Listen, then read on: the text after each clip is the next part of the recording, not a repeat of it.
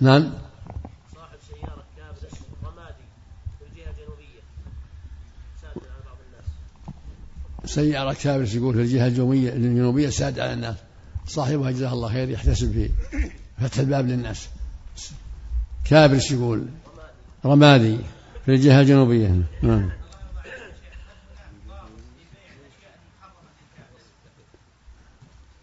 محل نظر محل نظر. نسمع. الحمد لله رب العالمين والصلاة والسلام على أشرف الأنبياء والمرسلين نبينا محمد وعلى آله وصحبه أجمعين. قال الإمام البخاري رحمه الله تعالى باب ما جاء في القبلة ومن لا يرى الإعادة على من سهى فصلى إلى غير القبلة. وقد سلم النبي باب. باب ما جاء في القبلة. ومن لا يرى الإعادة على من سهى فصلى إلى غير القبلة. نعم. وقد سلم النبي صلى الله عليه وسلم في ركعتي الظهر وأقبل على الناس بوجهه ثم أتم ما, بق ما بقي. حدثنا عمرو بن عون قال حدثنا هشيم عن حميد عن أنس رضي الله تعالى عنه قال قال عمر رضي الله تعالى عنه وافقت ربي في ثلاث فقلت يا رسول الله لو اتخذنا من مقام إبراهيم مصلى فنزلت واتخذوا من مقام إبراهيم مصلى وآية الحجاب. قلت يا رسول الله لو أمرت نساءك أن يحتجبن فإنه يكلمهن البر والفاجر. فنزلت آية الحجاب واجتمع نساء النبي صلى الله عليه وسلم في الغيرة عليه فقلت لهن عسى ربه إن طلقكن أن يبدله أزواجا خيرا منكن. فنزلت هذه الآية حدثنا ابن أبي مريم قال أخبرنا يحيى بن أيوب قال حدثني حميد قال سمعت أنسا رضي الله عنه بهذا. والترجمة وشو باب؟ سم. والترجمة باب, باب. باب ما جاء في القبلة ومن لا يرى الإعادة على من سهى فصلى إلى غير القبلة وقد سلم النبي صلى الله عليه وسلم في ركعتي الظهر وأقبل على الناس بوجهه ثم أتم ما بقي. النبي صلى الله عليه وسلم حين استدبر القبلة مو في الصلاة. يعتقد أنه قد فرغ منها فإذا فعل هذا ما يضره. ولهذا كملها صلى الله عليه وسلم. نعم. لأن حين انصرف إلى محل اللي جلس فيه كان يعتقد أنه أنهى الصلاة. هذا يدل على أنه إذا فعل هذا ظانا أنها انتهت الصلاة أنها لا يضره. عليه يتمم الصلاة للقبلة.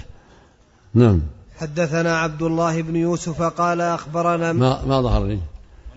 ما ظهر لي شيء. نعم. نعم. الناس يعيد إذا كان في المدينة يعيد سواء ناسي ولا جاهل يعيد أما إذا كان في البرية واجتهد وتحرى وبان خطأه صارت صحيحة نعم الله إذا سلم الإمام عن نقص المأموم هل يسلم معه وهو يتيقن أنه يسلم عن نقص؟ لا لا يسلم ينبه يقول سبحان الله سبحان الله نعم إذا لم ينتبه الإمام ماذا عليه؟ هل يتبرع شخص ويكلمه؟ نعم لا يعرفون الناس إذا قال سبحان الله عرفوا نعم لو صلى شخص في البر يا شيخ وما اجتهد في تحصيل قبلة بل كبر منذ أن نزل. إذا كان لم يجتهد يعيد. لكن وافق القبلة دون اجتهاد. إذا كان وافق القبلة الحمد لله. ولو ما اجتهد؟ ولو ما دام صلى على أنه يعتقد أنها القبلة الحمد لله. هذا مطلوب. لا صلى عبثا قيل له ابحث فقال ما يحتاج ما دام صلى على أنه يعتقد أنها القبلة الحمد لله. أحسن الله عليك. حدثنا عبد الله بن يوسف قال أخبرنا مالك بن. قال أخبرنا مالك بن أنس عن عبد الله بن دينار عن عبد الله بن عمر رضي الله تعالى عنهما قال بين الناس بقباء في صلاة الصبح.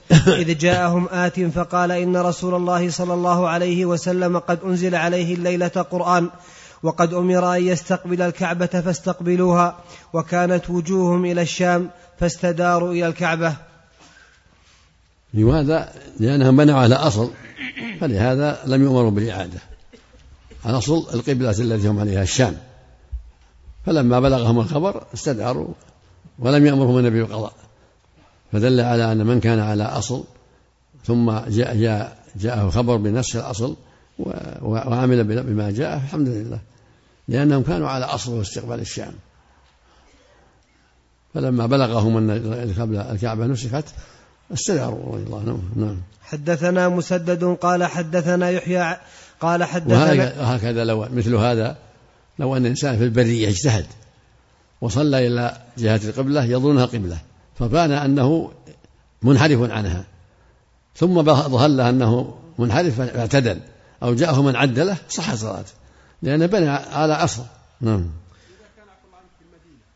لا ما يصلح المدينة مفرط يقضي. لأن في إمكانه السؤال. المدينة فيها من يسألهم عن القبلة وفيها المساجد. حدثنا مسدد قال حدثنا يحيى عن شعبة عن الحكم عن إبراهيم عن علقمة عن عبد الله رضي الله تعالى عنه قال صلى النبي صلى الله عليه وسلم الظهر خمسا فقالوا أزيد في الصلاة؟ قال وما ذاك؟ قالوا صليت خمسا فثنى رجليه وسجد سجدتين. نعم هذا حديث مسعود. هذا يدل على أنه إذا صلى الإنسان خمس في الرباعية أو أربعة في الثلاثية أو ثلاث في الثنائية كالفجر والجمعة ثم نبه يسجد سجدة يستحي والحمد لله. ولا يضره. نعم. باب حك أقول من قام في صلاة التراويح إلى ثالث أحسن الله إليكم ينبه, ينبه ويجلس ويسجد للسهو. لو أكمل أحسن الله إليكم لا الأفضل مثل ما قال صلاة الليل مثل مثل مثنى مثنى. السنة له أن يجلس ويسجد للسهو. لقوله صلاة الليل والنهار صلاة الليل مثنى مثنى كما في الصحيحين. وفي السنن والنهار نعم. نعم. نعم. والله الأحوط هذا الأحوط كثير من العلم يقول يجوز له يصلي أربع وبعضهم يقول يتم أربع ولكن ظاهر السنة هو هذا. ظاهر السنة أنه يصلي يجلس يجلس ويسجد للسهو لأن هذا هو المشروع له. أما كون يجوز له يصلي أربع هذا محل خلاف. ها؟ في خلاف نعم. في الليل والنهار نعم. لكن النهار الخلاف أسهل خلاف أسهل في النهار. نعم. نعم. نعم.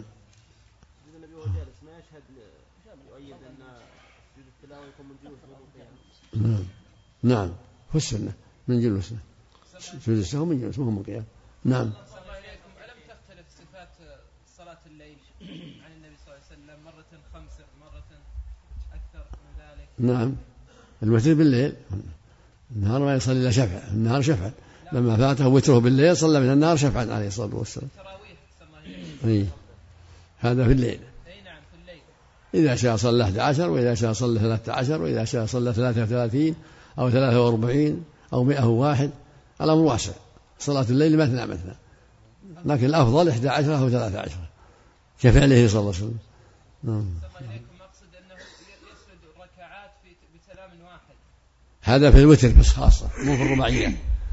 الوتر خمس سبع أما يصلي ست جميع أو أربعا جميع ما عليه دليل السنة تخالف.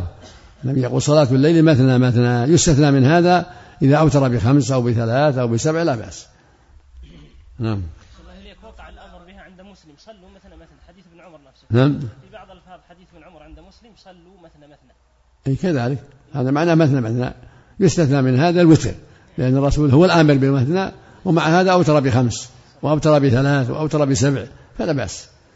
لكن لا يصلي أربعا جميع أو أو ست جميع أو ثمان جميع إلا إذا جلس الشهد الأول كما فعل النبي صلى الله عليه وسلم. فإن في بعض الروايات لما صلى سبعا جلس الشهد الأول في السادسة وجلس الشهد الأول في الثامنة ثم أتى بالأخيرة. أما يخلي أربع شفع أو ست شفع أو ثمان شفع هذا خلاف السنة. ولا سيما في الليل. نعم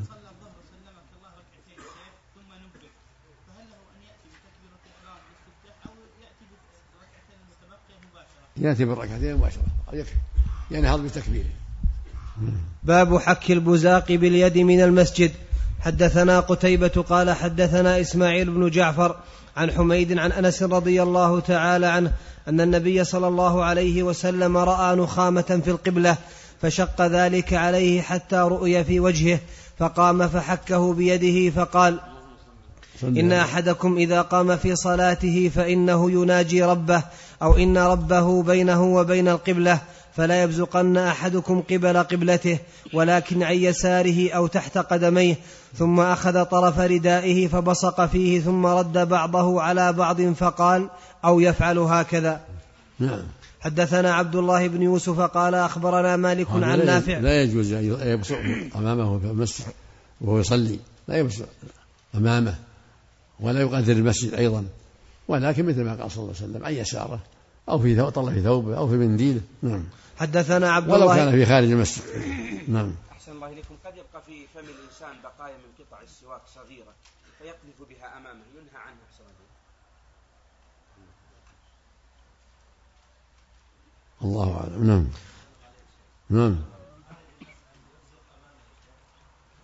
عن يساره أفضل مطلقا. عن يساره أفضل ولكن الحاجة جاءت في الصلاة. ولكن إذا جعلها يساره في بعض الروايات إطلاق الباب إذا جعلها يساره يكون حسن إن شاء الله. أحوط. نعم. حدثنا عبد الله بن يوسف قال أخبرنا مالك عن نافع عن عبد الله بن عمر رضي الله تعالى عنهما أن رسول الله صلى الله عليه وسلم. رأى بصاقا في جدار القبلة فحكه ثم أقبل على الناس فقال إذا كان أحدكم يصلي فلا يبصق قبل وجهه فإن الله قبل وجهه إذا صلى. وهذا يبين أن أن الأمر في الصلاة يتأكد. أما في غير الصلاة فالأمر أوسع. لكن إذا جعلها يساره من باب تحري الخير فلا بأس إن شاء الله. نعم. نعم. ذكر الله عن ابن نعم. من قتل بين عينيه هذا محتمل. محتمل محتمل. وهذا مما يؤيد أن كونه يدفع عن يساره حسن. أما في القبلة أما في الصلاة يتعين يتعين مثل ما قال صلى الله عليه وسلم. فلا يبصق أن هذا نهي والاصل في النهي التحريم. فلا يبصق أمامه في الصلاة ابدا. لا في النفل ولا في الفرض ولا في المسجد ولا في غيره. أما في خارج المسجد في خارج الصلاة هذا محل نظر. محل نظر. الأمر فيه سهل. نعم. حدثنا عبد الله بن لكن يوسف. إذا كان يساره حتى في خارج الصلاة يكون أكمل وأحوط. نعم.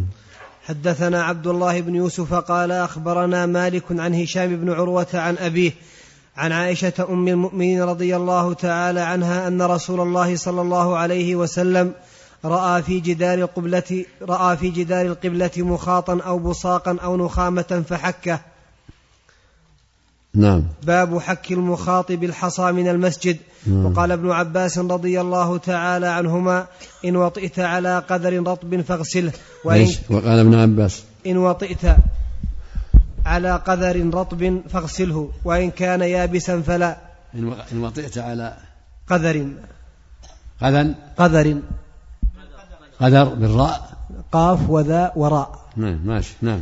حدثنا موسى بن إسماعيل قال أخبرنا إبراهيم بن سعد أخبرنا ابن شهاب عن حميد بن عبد الرحمن أن أبا هريرة وأبا سعيد رضي الله تعالى عنهما حدثاه أن رسول الله صلى الله عليه وسلم رأى نخامة في جدار المسجد فتناول حصاة فحكها فقال إذا تنخم أحدكم فلا يتنخم فلا يتنخمن قبل وجهه ولا عن يمينه وليبصق عن يساره أو تحت قدمه اليسرى. اللهم صل على محمد اللهم نعم. باب لا يبصق ولع- ولعل هذا وقع من بعض الأعراب وبعض الجهلة فنبههم النبي صلى الله عليه وسلم. نعم. اللهم صل عليه وسلم نعم. هذا في الصلاة كل هذه في الصلاة. نعم. باب لكن إذا ترك في خارج الصلاة حسن إن شاء الله. نعم. باب لا يبصق عن يمينه في الصلاة.